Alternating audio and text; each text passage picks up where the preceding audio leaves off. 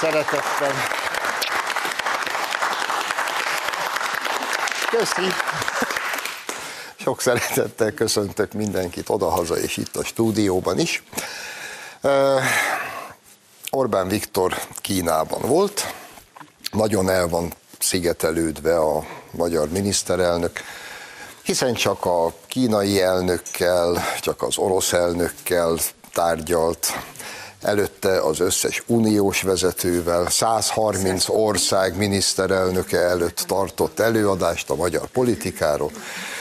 Minden esetre a kínai út önmagában és a Putyinnal történt találkozó meg pláne természetesen kiverte a biztosítékot a festői nyugaton, és ismét David Pressman, amerikai nagykövet tudta a legnagyobbat alkotni, aki vette magának a bátorságot, és ide röfögött, mi szerint, hát teljes mértékig elítéli, hogy Orbán Viktor kikkel találkozik, és ahogy fogalmazott, a tömeggyilkos, meg háborús bűnöket elkövető Putyinnál ácsingózik az üzletre, mondta Pressman. Na, akkor tegyünk néhány dolgot tisztába. Először is. Egy nagykövetnek nemhogy nem dolga, hanem kifejezetten tilos, hogy a fogadó ország politikájába bármilyen módon belepofázzon. De Pressman úr, ő nem nagykövetként tartózkodik itt, ő továbbra is azt hiszi, hogy ő egy helytartó, aki eljött ide a gyarmatokra, és beleugathat bármibe. Tisztelt Pressman úr, kus. Kettő. Azt mondja Pressman, hogy Orbán ácsingózik az orosz üzletre.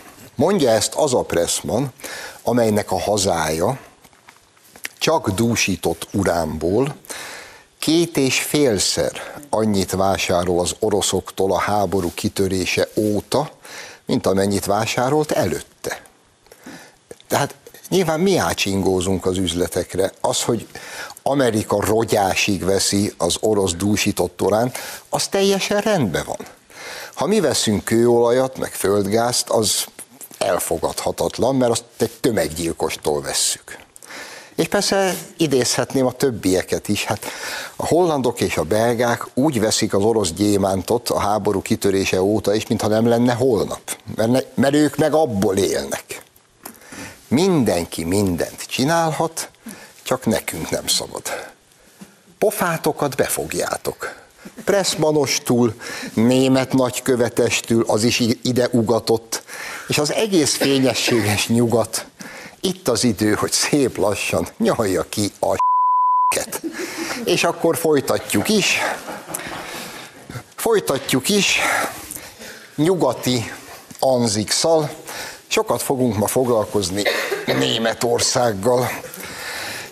Emlékeznek még, amikor a Hamas ezt a rettenetes terrortámadást elkövette Izrael ellen? A támadás másnapján Márkizaj Péter, mindannyiunk nagy kedvence, Facebook bejegyzést követett el, vagy valahogy úgy szólt, Szijjártónak címezve, hogy külügyminiszter úr, most nem a szavak ideje van, hanem haza kéne hozni az Izraelben lévő magyarokat.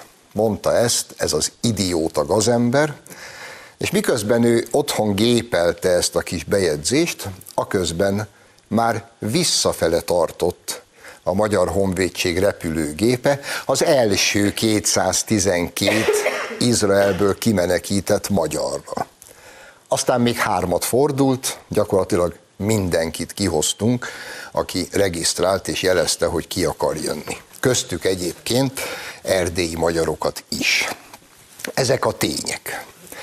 De Márki Zaj Péter akkori bejegyzését, az most már ugye bőven több, mint egy hetes, hát eh, a Magyarországnak az a része, akikkel nagyon nehéz bármit kezdeni, azóta osztja a Facebookon, a tények sose zavarták meg őket, és mindig hozzáírják, hogy mert a szemét kormány nem csinált semmit. Ja, csak mindenkit kihozott.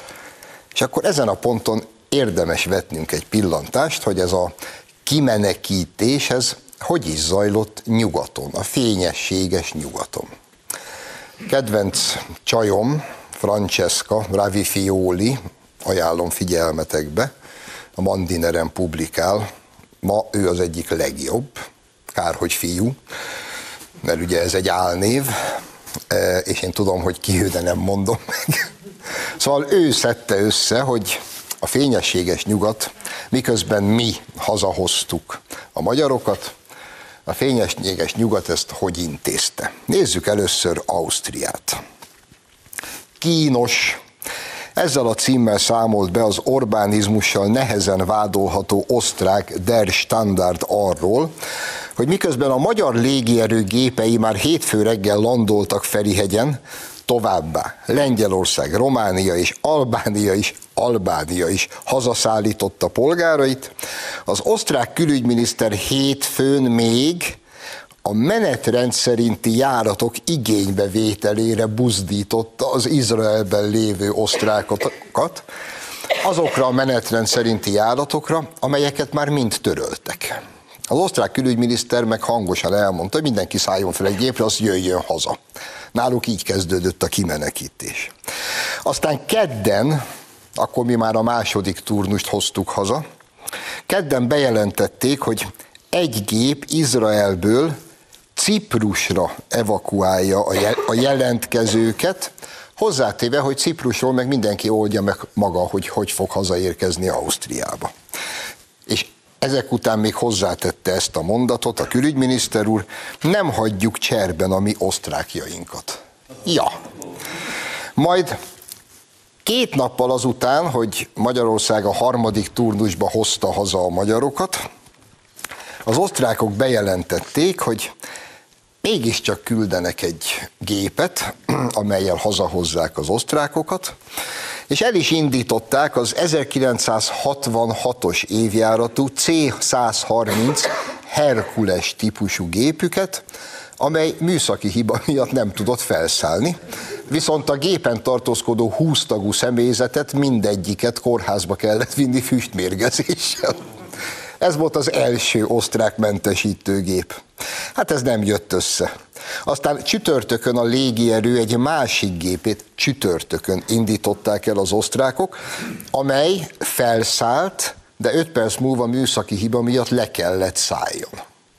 Így sikerült az ausztriai mentési akció. Na de hol vannak az osztrákok a németekhez képest? Az az igazi, amit a németek csináltak.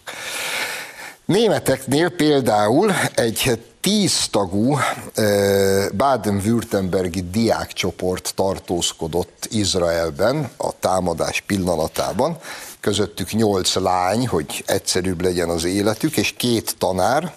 Na, ők úgy tudtak hazajönni, hogy az óvóhelyen megismerkedtek egy izlandi ügyvédnővel, aki szerzett nekik helyet egy izlandi mentesítőgépre, mert a németek még nem küldtek senkit.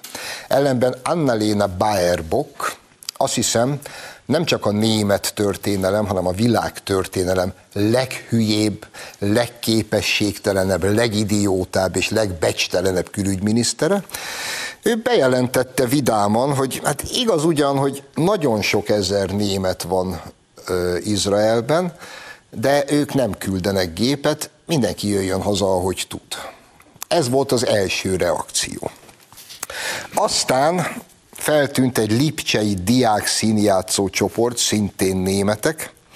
Ők a városi önkormányzaton keresztül, Lipcse város önkormányzatán keresztül próbáltak a Ciprus felé induló menetrend szerinti járatra feljutni. Hát mit csináljunk, magad uram, ha nincs külügyminisztered, ugye? És ilyeneket mondtak, hogy döbbentek és szomorúak, úgy érzik, cserben hagyta őket a kormány. Így értékelte a Bajor közszolgálati hírpoltár az Izraelben reket németek hangulatát kedden, amikor még semmiféle hírt nem kaptak arról, hogy hogy fognak hazajönni. Majd kitalálták, hogy egy Elefánt nevű rendszerre regisztráljanak a németek, akik haza akarnak jönni, ott majd lajstromba veszik őket, a rendszer 5 perc alatt összeomlott, soha többet nem lehetett sem regisztrálni, sem felhívni őket. és aztán egy német nagypapa, aki az unokáját vitte ilyen jutalomútra Izraelbe, ő a százországi tartományi kormányhoz fordult, hogy valaki hozza már őket haza, mert lassan eltelt egy hét, és semmilyen kilátásuk nincs a hazautazásra, akkor találtak, kitaláltak a németek egy új rendszert, ami regisztrálni kell. Figyelj, ott az ügyintéző nem beszélt németül. Úgyhogy Izraelből a németek fölhívtak egy telefonszámot, persze körülbelül négy óra alatt az is összeomlott, és senki se tudta soha többet felhívni, de amíg felhívták, ott kiderült, hogy nem beszél németül. Angolul beszélt az ügyintéző, aki a német evakuálásra vágyókkal próbált társalogni, de érződött, hogy nem is angol anyanyelvű, hát vajon milyen lehetett. Úgyhogy Hun megértette, Hun nem. Egyébként a nagypapának meg az unokájának azt a jó tanácsot adták, hogy menjenek át Jordániába, hát, ahogy tudnak, majd kiderül. Jordániába egyébként vízum kell. Se baj, mondta az angolul beszélő, nem angol és nem német ügyintéző, igényeljenek interneten Jordán vízumot, menjenek át Jordániába, és Jordániából valami menetrendszerű géppel menjenek át Ciprusra és onnan meg már pikpak haza tudnak jönni. Na, hát e, így működik az osztrák és a német kimenekítés, hogyha baj van.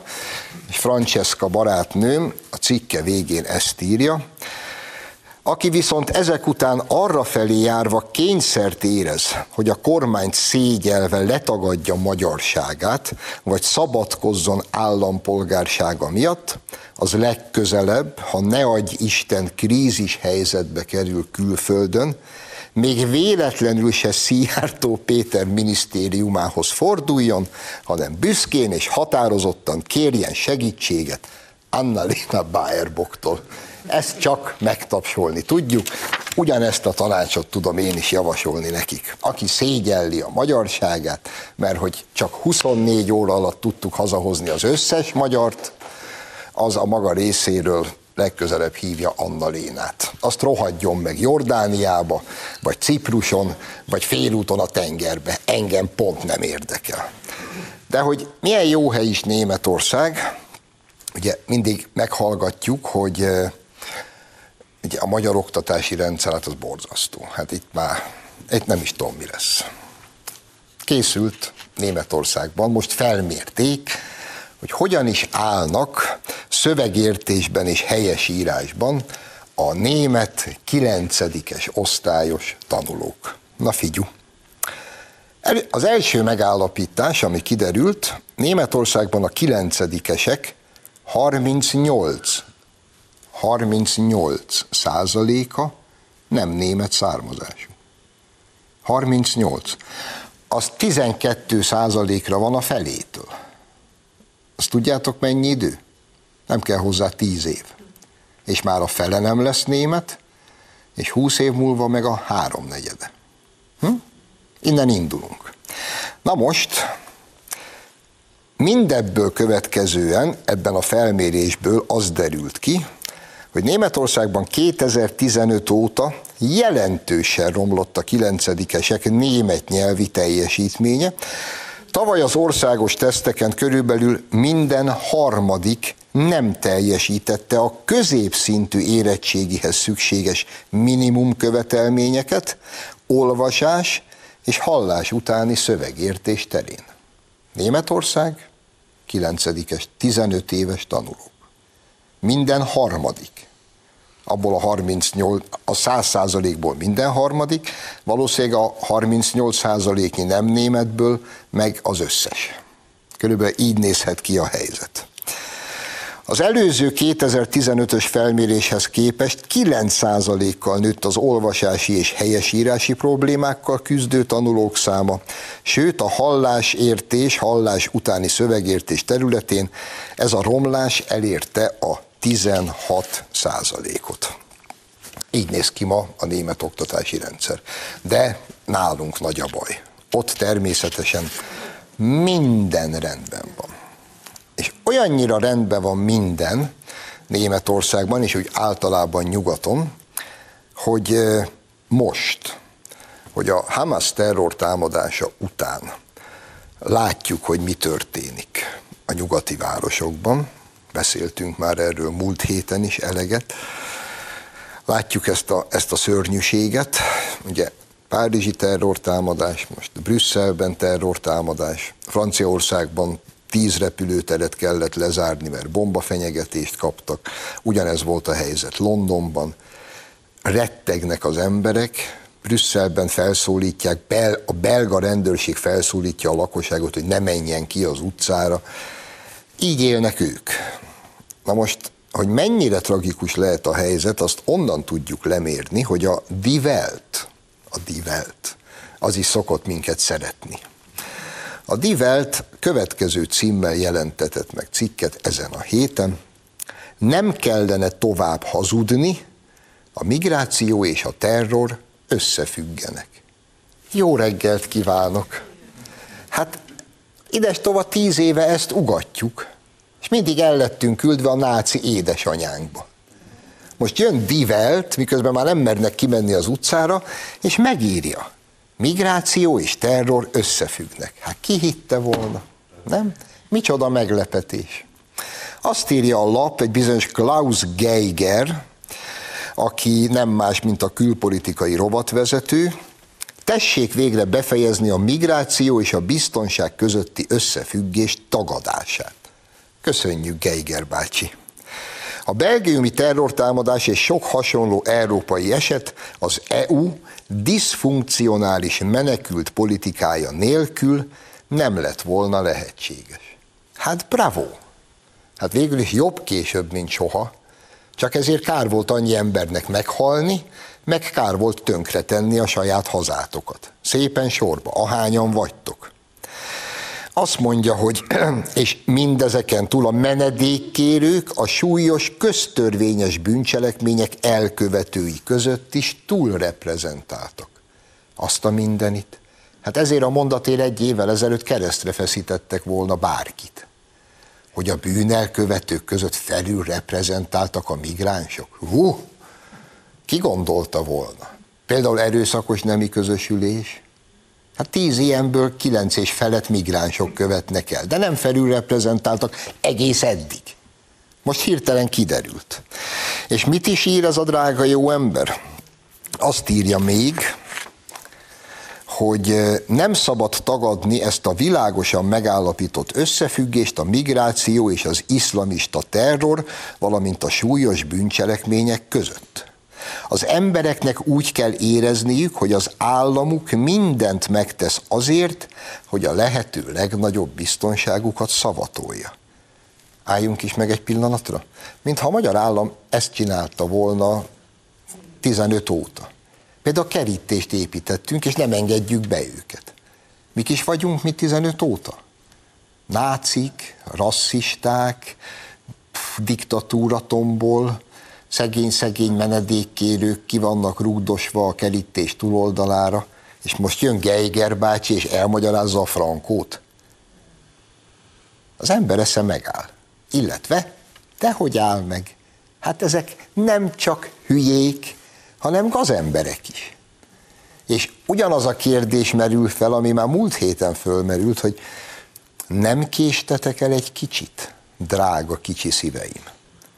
Most már mit fogtok csinálni azzal a sok-sok millióval, aki bent van?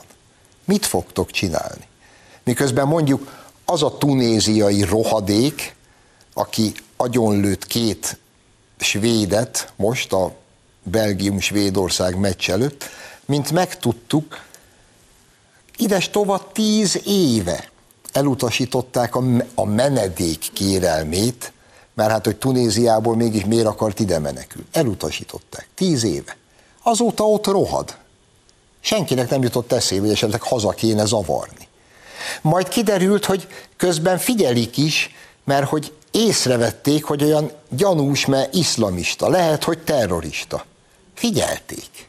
Csak biztos aznap felejtették el figyelni, amikor éppen nagyon lőtt két embert.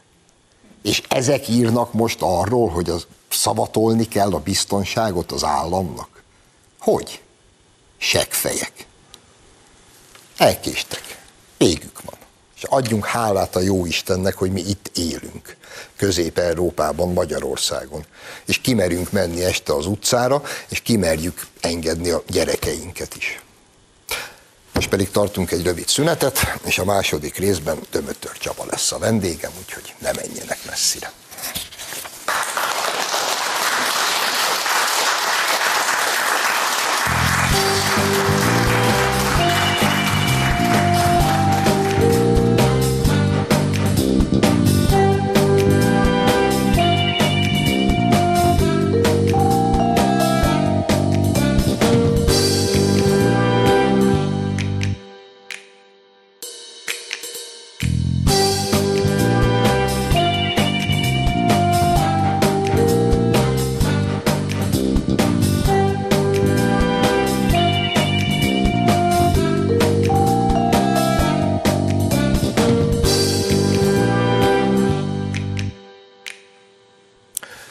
Folytatjuk az adást, vendégem tehát a stúdióban Dömötör Csaba, parlamenti államtitkár. Szervusz Csaba, köszönöm. Szervusz, kívánok!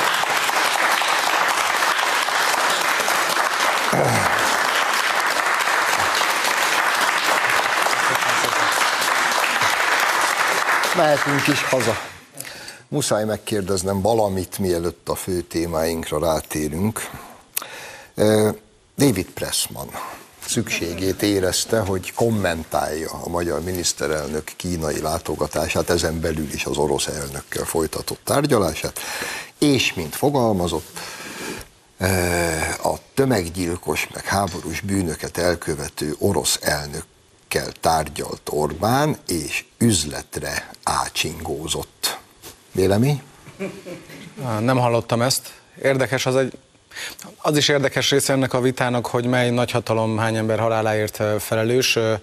Nem hiszem, hogy ebben állást kellene foglalni, de hogyha az üzleti részét nézzük, azért az meglepő kijelentés. Főleg, ha megnézzük azt, hogy milyen gazdasági érdekeltségek vannak mondjuk Ukrajnában. Mindenkinek javaslom, hogy nézze meg, hogy a legnagyobb földtulajdonosok azok kikhez köthetők. Ott nem ukrán gazdákat találunk, hanem jellemzően nyugati vagy tengeren túli tulajdonosokat, pénzalapokat, nyugdíjalapokat, egyes esetben akár egyetemi alapokat is, és abba már bele sem megyek. Azt gondolom, hogy nem is dolgunk, hogy az adminisztráció vezetőjének, az amerikai adminisztráció vezetőjének, az elnöknek a közvetlen családtagjai milyen bizniszekben voltak benne az elmúlt években, és azt nem én mondom, hanem érdemes megnézni az amerikai nyilvánosságot, az amerikai híradásokat, egészen részletességgel taglalják már ezt, úgyhogy meglepő ezek fényében ez a felvetés, és talán még annyit tennék hozzá, hogy a, egy nagykövetnek talán a mi értelmezésünkben az a dolga, hogy elősegítse, erősítse a két ország közötti kapcsolatokat minden esetben. Itt, mintha nem ez lenne a, a cél. Amit én sajnálok, mert mind a kulturális kötelékek, mind a gazdasági kötelékek egyébként erősek és erősebbek is lehetnének, és volna erre az együttműködésnek, de minthogyha ezek az állásfoglalások, meg az egyéb irányú tevékenységek nem ebbe az irányba mutatnának. Én ezt sajnálom. Kicsit erősebben fogalmaztam nálad az első részben, egy, egy, egy hangyányit. És ugye hát, amit mondasz, igen, Pressman nem nagykövetnek van itt, vagy legalábbis nem úgy viselkedik, hanem mintha ő lenne itt a helytartó, ez az első megjegyzésem, a másik meg, hogy mindahhoz, amit elmondtál, azért tegyük még mellé azt az apróságot, csak azért, hogy jó megjegyezzük. Miközben azt mondja Pressman úr, hogy a magyarok átsingóznak az orosz üzletre, eközben mondjuk az Egyesült Államok a háború kitörése óta két és félszer annyi dúsított uránt vásárol Oroszországtól, mint a háború előtt. De az nem átsingózás az orosz üzletre, az tök rendben van. Hát illetve érdemes megnézni azokat a nyugat-európai országokat is, amelyek a legkeményebben követelték a szankciókat, hogy mindenféle közvetítőkön keresztül hogyan bizniszelnek továbbra is. Persze. Vagy közvetítők nélkül, bocsánat. A Például India közvetítésével az orosz kőolaj jelentős része eljut olyan helyekre, amelyek át, egyébként érintettek lennének a szankciók által. A, vagy a szankciós politika által. Ennek így mi értelme? Ennek így mi értelme? A következmény viszont az drasztikus, a nagy gazdasági térségek közül, már beszéltünk erről, Európa szenvedi el a legnagyobb gazdasági károkat, akár Kínával, akár Észak-Amerikával egybevetve, ez így nincs rendben. Hollandia és Belgium meg úgy veszi az orosz gyémántot közvetítő kihagyásával, mint ha nem lenne holnap, mert ez alól ők természetesen felmentést kértek és kaptak, zárójelbe zárva. Terrortámadások szerte, Nyugat-Európában, Franciaország, Brüsszel, Franciaországban a késelésen túl épp a minap tíz repteret kellett bezárni bombafenyegetések miatt. Ugyanez a helyzet. Angliában a belga rendőrség felszólítja a belga lakosokat, hogy ne menjenek ki az utcára. Mindeközben muszlimok ezrei az utcán, Németországtól Washingtonig, mocskos zsidóznak, meg gázt a zsidóknak üvöltik a Sydney Operaház előtt. Így néz ki majd egy kis, egy kis anzix a nyugati világról. Kérdésem, van még a nyugat számára ebből a helyzetből, akár a biztonsági helyzetet tekintve, akár azt nézve, hogy visszatérni a normális életbe, van még kiút, vagy már elkéstek? Nem mondhatunk le arról, hogy van kiút. Egy biztos idő az már kevés van. Az már kevés van. Hogyha kicsit máshonnan megközelíthetem, az egyik barátommal beszéltem, aki gyakran fordul meg Brüsszelben a napokban, és az a kérdés foglalkoztatott, hogy vajon ezt meg lehet-e szokni, hogyha valaki ott él, az ilyen típusú terror, veszély, terror készültséget. Mert például Belgiumban SMS-eket kaptak állampolgárok, lehet, hogy csak EP képviselők, lehet, hogy mások is, ezt nem tudom, arról, hogy lehetőleg maradjon otthon, ne menjen sehova, ne utazzon, gyakorlatilag egy teljes passzivitásba száműzik az állampolgárokat. És az foglalkoztatott, hogy vajon ezt meg lehet-e szokni. Ezt nem tudom megmondani. Csak egy dolgot tudok, hogy mekkora szerencse, hogy nekünk ilyennel nem kell szembesülnünk. Bizony. És amíg ez a kormány van, addig, addig mindent megteszünk annak érdekében, hogy ez ne is forduljon elő. A következmények azok drasztikusak. Érdemes megnézni, annak a merénylőnek az előtörténetét, aki kettő svéd foci szurkoló életét ontotta ki. Különös brutalitással. Amit tudunk, rögtön megnéztem a, a hátteret, és talán a Le Soir e, napilap foglalta először össze azt, hogy 2019-ben ez a brutális gyilkos, hogy csúnyább kifejezést ne használjak, a menekült kérelmet nyújtott be Belgiumba. És ott már ellentmondásosak a híradások, hogy elutasították-e ezt a kérelmet, vagy nem, de teljesen mindegy. Mert egy dolgot tudunk, hogy Brüsszel Skárbe kerületében vígan érdegélt, amely egyébként nem messze van az uniós negyedtől. És hogyha elutasították a menekült kérelmét, akkor joggal tesszük fel a kérdést, és talán a belgák is, hogy hogy élhetett zavartalanul. Hogyha meg nem utasítják el a menekült kérelmét, miközben külföldi szolgálatok jelezték a belga államnak, hogy egy radikalizálódott emberről van szó, akkor hogy fordulhat elő, hogy vígan érdekel? És az egész hogy érint minket? Sokan talán cinikusan azt is mondhatnák, hogy egyék meg, amit főztek. Ők nyitották ki a kapuikat, akkor viseljék a következményeit, aztán majd remélhetőleg jobb belátásra térnek. Ez minket is érint sajnos. Miért is? Egyrészt a háborús figyelmet kihasználva, a másfelé irányuló figyelmet kihasználva egy nap alatt keresztül verték a kvóta javaslatot. Minősített többséggel nem számított az, hogy Lengyelország és Magyarország tiltakozik. Tehát Európába áramló emberek tömegeit beengednék, illetve szétosztanák a tagországok között, úgy, hogy elvileg van egy kvóta, de azt is elfogadták pár héttel később, hogyha veszélyhelyzet van, azt meg a bizottság mondja meg, hogy mikor van veszélyhelyzet, akkor a bizottság ezeket a számokat felülírhatná. Tehát ez létszámkorlát nélküli széttelepítést jelent, és hol, érint, hol is érint ez még minket. A magyar szabályozás alapján, ha valaki menekült kérelmet nyújt be a magyar hatóságokhoz, akkor azt külföldön tudja megtenni, mondjuk Szerbiában és a magyar hatóságok ezt elbírálják. Addig nem lehet bejönni. És ezt akarják erővel, jogi eszközökkel felülírni úgy, hogy először be kell jönni Magyarországra, és ott megvárják a, a menekült kérelem elbírálását. Na erre mondjuk mi, hogy migráns gettókat hoznának létre. valahol mondjuk a déli határnál, de az is lehet, hogy Debrecenben ott volt egy menekült tábor, vagy Bicskén ott is volt egy menekült tábor, és akkor ott várnák a menekült ügyi kérelmet, és a belga példa az azt mutatja, hogy amintben vannak tömegek, amint ennyien vannak, már nincsen lehetősége, még hogyha a szándék megvan, akkor sincsen lehetősége egy állam hatóságainak arra, hogy mindenkit nyomon kövessenek. A belga hatóságok azt mondták, hogy tudták igazából már, hogy egy radikális szeméről van szó, csak semmi jel nem mutatott arra, hogy éppen most akar valamit elkövetni. Ja? Nem szólt elő. Akkor, akkor ez így rendben van. Tehát ez is mutatja, hogy amint tömegek vannak bent, és köztük radikálisok, nincs az a hatóság, a legjobb szándék, a legerősebb szándék mellett sem, amelyik minden ilyen esetet meg tud gátolni. Ezért a legjobb válasz az, hogyha be sem engedjük ezeket a tömegeket. Ilyen értelemben Henry Kissingerrel értek egyet, aki ugyanerre jutott messze-messze a tengeren túlról. Még két kérdés erejéig maradjunk ennél a témakörnél. Az első. A Dívelt, az első részben idéztem is.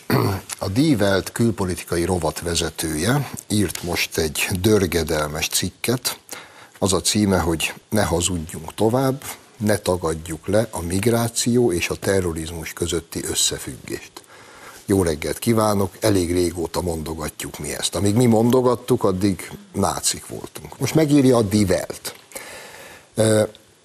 Amennyire én látom, a nyugat-európai politikusok szemhatára, meg, meg távlatos gondolkodása az mindig a következő napi politikó vagy divelt vezércikkig terjed. Ők azt szerint csinálják a politikát, hogy a sajtó mit ír. Na most kérdezem, lehet, hogy a divelt ezen cikke egy jeladás a nyugati politikusoknak, hogy akkor mégis lépjenek valamit? Bizakodhatunk ebben? Az egyik legérdekesebb kérdés az az, hogy ha azt gondoljuk, hogy vannak tömegek, százezerek, milliók, akik egyetértenek azzal, hogy Európa kultúráját meg kellene védeni, biztonságát fenntartani, akkor ez miért nem jelenik meg a, a politikában, a politikai döntéshozatalban? Hát ennek egyik oka az, hogy a politikai döntéshozatal pláne Brüsszelben nem követi a többségi elvárásokat, igényeket, szándékokat. Sokkal inkább elitvezérelt és ilyen fensőbbségtudattól vezérelt. Másfelől az is meghatározó szerintem, hogy a nyilvánosság ezekben az országokban ebben a témában legalábbis rendkívüli mértékben lefolytott. Tehát ilyen állás, engem azért lepett meg ez a cikk, mert ilyen állásfoglalásokat nem nagyon lehetett eddig látni. Miközben napnál világosabb volt, hogy ez a probléma egyre, egyre súlyosabb. Tehát én nagyon kíváncsi vagyok arra, hogy ennek a szerkesztőnek mi lesz az úgymond közéleti sorsa. Mert amikor pár évvel ezelőtt ilyen kemény állásfoglalásokat tettek nem ilyen rangos szereplők, akár tanárok, nagyon súlyos elbánásban részesültek. Kicsinálták őket közéleti értelemben. Douglas Murray az Európa furcsa halála című könyvében ezt jó pár példával alátámasztja, hogy már jó pár évvel ezelőtt hogyan csinálták ki azokat, akik kongatták a vészharangot. Remélem, én csak remélem, hogy hogy ennek lesz foganatja, nem csak nyilvánosság értelemben, hanem a jövő évi európai parlamenti választáson, de hogy ott egy nagyobb változás legyen, annak előfeltétele, nem csak, hogy mi nyerjünk, hanem más országokban is őszintébb legyen a párbeszéd ezekről a témákról, ahhoz képest, amit az elmúlt években láttunk. És akkor a, ugyanerre a témakörre vonatkozó utolsó kérdésem, ha fölkészülünk a lehetséges rosszabbik forgatókönyvre, és én erre készülök, hogy a nyugati mainstream politikát egyáltalán nem fogja meghatni sem a dívelt cikke, sem a valóság, és továbbra is azt fogják folytatni, amit eddig, és ahogy említetted, már keresztül verték a kvótát, elképesztő. És nem akarlak nehéz helyzetbe hozni, ami a státuszodból következik, de muszáj erre rákérdeznem. Ha tényleg így lesz, és azt is életbe léptetik, hogy aki mindezek ellenére nem hajlandó befogadni a kvóta szerinti migránsokat, azok azt hiszem migránsonként, nem is tudom. 8, 8 millió. 8 millió hát most, euró. aztán majd lesz. Forintot, forint, személyenként 8 millió forint. 8 millió forint, muszáj megkérdeznem, utána majd adjál valami okos diplomatikus választ. Inkább a véleményemet mondom. Én nagyon remélem, hogy ha eljutunk idáig, akkor a magyar kormány azt fogja mondani, hogy minden kirót, ránk kirót büntetés, az ott van nálatok abba a pénz, az, az a pénz ott áll, ami nekünk jár, de nem adjátok oda, úgyhogy mostantól azt vonjátok le abból. Nagyon remélem, hogy nem leszünk hajlandóak egy büdös vasat se kifizetni. Hát a, hogyha ebbe mennénk bele, az az elvi elfogadása lenne annak, hogy egyébként kiváltható. Én idáig sem mennék el. Uh-huh.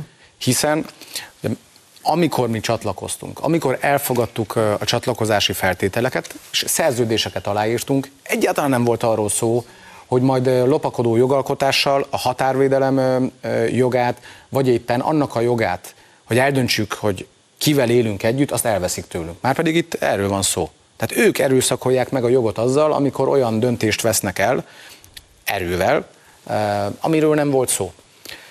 Úgyhogy én egyáltalán nem mennék bele ilyen, ilyen típusú alkukba, hanem világossá tenni, hogy nem szeretnénk senkit sem beengedni, és kiváltással sem. Egyébként, csak hogy mi, miért is érint minket ez? Egy másik jelenséget is mondjak. Sokan úgy vannak, hogy mióta beszélünk már mondjuk a határvédelemről. Érdemes megkérdezni a rendőreinket, hogy mit tapasztalnak. Egyre agresszívabb fellépést a migránsok részéről, és ha feltesszük a kérdést, hogy ez miért van, akkor ez azért is lehet, mert azok a bűnözői csoportok, vagy azok az embercsempész csoportok, akik eddig szervezték, ők kiszorultak. És egyre inkább átvették a helyüket radikálisok. Sajtóhírek szerint Afgán a tálib tálibok is, vagy egyre inkább tálibok szervezik az embercsempészetet a határainktól délre. Na innentől kezdve, eddig sem volt játék, ami zajlik, de innentől kezdve aztán végképp komolyan kell venni. Úgyhogy az egész vitával úgy vagyok, hogy gyakran teszik fel azt a kérdést, hogy oké, de mit fog tenni a kormány? Egyrészt ezekről a tervekről, amelyeket említettem, szó sem lehet. De az nem úgy van, hogy hátradőlünk és azt mondjuk, hogy hát nem.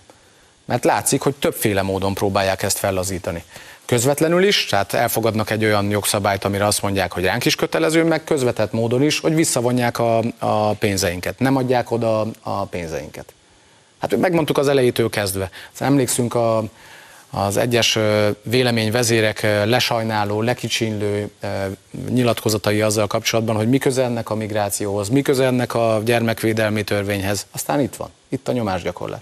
Mert hogy a Magyarország a, itt feladja az eddigi álláspontját, akkor nem feltétlenül lesz olyan kormány Európában, amelyik, amelyik ezt, ezt tudná képviselni, miközben a választói akarat az ott van. És hogy még egy dolgot mondhatok, hogy a politikus, politikusi szinten Nyugat-Európában miért az van, ami. Lehet az oka gyengeség. Lehet az oka az, hogy nem jól mérik be, hogy mi a lényeges a politikában és mi nem. De lehet számítás is. Az egyik német miniszter világosan azt javasolta, hogy szavazati jogot kellene adni azoknak, akik már legalább fél éve Németországban vannak. Ja, akkor erről van szó.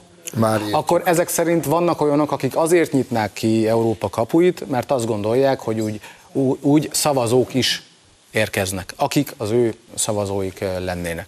Legalább világos beszéd. Egy dolgot kell a javára írjak, legalább világos beszéd. Igaz, Rendkívül... haza, haza és nemzetárulás, de világos beszéd, ez tény. Attól még nem lesz elfogadható, de akkor legalább mindenki kirakta az, az asztalra, hogy mit is gondol, és miért is gondolja azt muszáj megint csak egy pillanatig még itt maradni, ha már szóba hoztad a déli határunk helyzetét, mert én is szóba akartam hozni. Volt szerencsém látni olyan, vagy szerencsétlenségem olyan felvételeket, éjszaka, létra, három-négy migráns leúrik, elkezd rohanni, az ötödik szemmel láthatóan egy kiképzett katona. Nem tudok mást mondani. Gépkarabéja. Lemászik, megáll, biztosítja a terepet, és akkor mindenki eltűnt, akkor visszamászik és visszahúzza a létret, és várja a következő etapot. Egy magát legkisebb mértékben is komolyan vevő ország azért az mégse engedheti meg, hogy fegyveresek hatoljanak át a határain. És a kérdésem arra vonatkozik, hogy mi tud lenni a következő lépés. Ugye úgy fogalmaztál, hogy láttál egy felvételt, sajnos ennél rosszabb hírem van, mert sok ilyen felvétel van, amely fegyvereseket ábrázol, és nem ugyanazt a fegyverest. Jellemzően egyébként még a határ túloldalán. Tehát a közöttük lévő, az embercsempészek közötti összetűzés, összetűzések azok jellemzően a határ túloldalán történnek. De nem lehet kizárni, hogy, hogy nálunk is megtörténik, úgyhogy a, azt folyamatosan meg kell vizsgálni, hogy a határzár az kellőképpen erőse, kell erősíteni, illetve a jogszabályaink erre az új helyzetre kellőképpen tudnak-e reagálni, vagy védelmet nyújtani. Tehát, hogyha van teendő, akkor a kormány lépni fog. Akkor a utolsó témakörünk, ugye Orbán Viktor most 13 év után most Varsóban bukott meg. Legalábbis a hazai ellenzék, aki eléggé híján van sikerélményeknek, most a varsói választást úgy pozícionálja, hogy Varsóban megbukott az, az Orbán. Ezt nyilván értékeljük a maga helyén, ugyanakkor az kétségtelen tény, hogy Donald Tusk hát próbálok finoman fogalmazni, nem elfogult rajongója Magyarországnak és a magyar kormánynak. Mit jelent, jelenthet a varsói választás végeredménye Magyarország EU-s pozícióit tekintve? Mert ugye sokan mondják, hogy végül is Varsó kiestével egyedül maradunk Brüsszelben vagy Ficó és a szlovákok még ott lehetnek potenciális szövetségesként, de a 40 milliós Lengyelország teljes mértékig át fog állni Donald Tusk, Brüsszel és Berlin embere és mindent meg fog szavazni, amit tőle kérnek. Viszont soha többé nem számíthatunk majd rájuk, hogy például azt megvétozzák, hogy akár elvegyék tőlünk a szavazati jogot. És ennek fényében, tehát még egyszer kérdezem, mi lehet Magyarország státusza a jövőben az Európai Unióban, illetve most már aztán végképp van-e bármiféle esély arra, hogy mi egy huncut vasat kapjunk Brüsszelből a nekünk járó pénzekből? Um, sokféle dolog jut eszembe. Először is az, hogy azért a kormányalakítás nem lesz egy sétagalop Lengyelországban. Elhúzódó folyamat is lehet.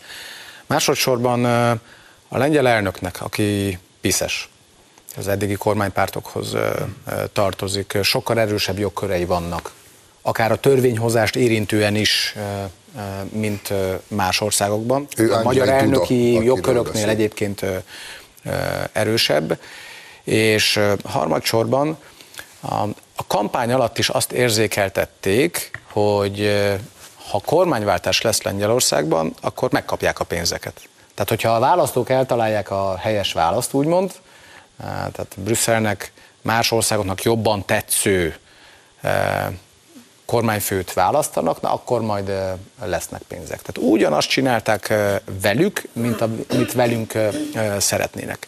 És hogyha ez megtörténik, tehát hogy egy kormányváltás esetén tényleg megkapják rögtön a pénzeket, akkor gyakorlatilag százszázalékosan igazolják azt, amiről mi mindig is beszéltünk.